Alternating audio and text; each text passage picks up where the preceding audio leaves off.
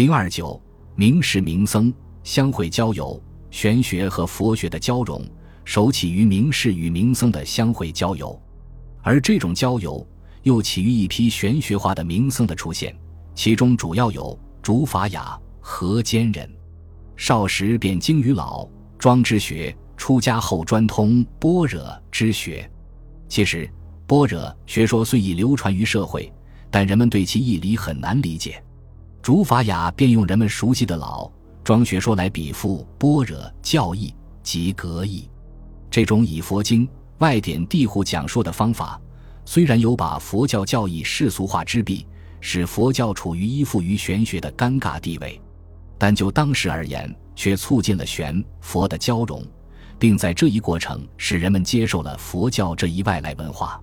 芝顿，字道林，本姓关氏，陈留人，曾于洛阳白马寺中与人谈《庄子》《逍遥游》，并著《逍遥篇》。芝顿的《逍遥论》标新立于向秀与郭象两位大家的《庄注》之外，为玄学名士所叹服。芝顿不仅喜爱老庄，而且深好般若。其在玄学上的造诣，使他完全是以玄学观点来理解般若学说，把宣传般若教义和论说老庄思想完全糅合在了一起，以致简直成了一位身披袈裟的玄学家。由于芝顿身上的这种玄学之气，所以时人誉之为向秀。于法兰，高阳人。于法兰十五岁出家。精勤为业，研习经典，日以继夜。其佛学造诣在青年时即已名气在外了。于法兰在勤于佛典的同时，又喜好玄学，不仅深得玄学义理之要旨，而且继承了隐士风格，性好山泉，傲然不群，流连于山泽岩壑。因而时人比之于竹林七贤之一的阮籍，又比之于东晋玄学名士余亮。于道岁，敦煌人。与法兰之弟子，于道岁是般若学六家七宗中原会议的倡导者，同时亦通识玄理，性好山泽，常游寄于名山，不屑毁誉，颇有玄学名士风度。所以孙绰将他比之为竹林七贤之一的阮咸。竺法护，其仙乐之人，世居敦煌郡，八岁出家。西晋武帝时，随其师游历西域，备晓多国语言文字。回国后专心译经，成为中国佛教史上第一位译经数量最多的明德高僧。晋武帝末年隐居深山，后又于长安城外立寺修道。竺法护所译佛教中包括般若经类，因此后人将红传般若学的竺法护比之为竹林七贤之一的山涛。伯法祖本姓万世，河内人，出身儒学之家，其父以儒雅之名。波法祖虽少年出家，研习佛经，但亦通于老庄之学，深得玄学幽微。晨曦之时，则讲谈道德；清谈之事，贤福其远达。因而孙绰作《道贤论》，是以嵇康比波法祖。竺道乾，字法身，出身名门之族，年十八出家。永嘉初避乱东渡，竺道乾出家后，曾拜刘元珍为师。而刘元珍本为西晋清谈名士，融佛法玄理于一体。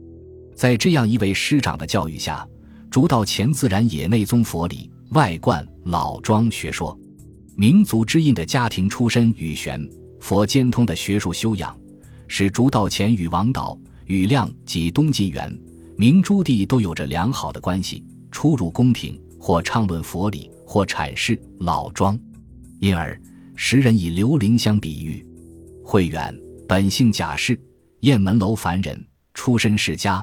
年十三时，随就灵湖氏游学中原，博宗六经，尤善老庄。慧远继承了由竺法雅创始的格义传统，以老庄学说比附佛教思想，后定居于庐山东林寺，与刘遗敏、雷次宗等结社于庐山般若云台，精舍阿弥陀像前。在慧远的这批信徒弟子中，不乏通于玄学者，如周旭之曾研习老易，宗炳精于言理；雷次宗曾于京师开馆收徒，讲授儒玄。南朝作《夷下论》，挑起佛道之争的道士顾欢就曾是他的学生。慧远和他们在庐山不仅修持净土，也精研玄理。此外，如之孝龙、竺法成、于法开等也都颇有名士气度。这些生活于两晋玄风盛畅氛围中的名僧，其言论、行为、风姿无不染上了时代的气息。如竹书兰性喜嗜酒，每饮必至五六斗方尽兴。一次大醉，卧于路旁，被刹吏送入郡狱。当郡尹责问其出家人何以饮酒时，竟答以杜康酿酒，天下共饮，何必分是否出家人？真有几分刘伶的风格了。又如康法畅，虽身披袈裟，却常手执竹苇，每逢遇见名士，便轻谈今日。其行径已难以区分到底是僧人还是名士，所以孙绰以竹林七贤配七僧，正反映了西晋时期一批玄学化的名僧的出现。这样一批言行举止、气质风姿都绝类名士的名僧的出现，自然博得众多玄学知识的青睐，视为知己，披荆置气，结为知音之交，出现了名士与名僧相会交友的景象。竹道前曾与中朝名士桓颖结为至交，渡江后又与王导、庾亮等谈禅说理，游心玄虚。竺法泰与王导之子王洽结交，王洽不仅供养竺法泰，而且常以谈玄为乐。康僧渊与殷浩辩难，老庄义理，自咒之勋。知孝龙与阮瞻、于凯等皆为知音之友，世人称为八达。博师黎密多罗与王导、庾亮、桓伊等披荆置气，常作终日之谈。芝顿更是与谢安、许询、王蒙等辩难问屈，成为东晋玄学之士清谈的座上常客。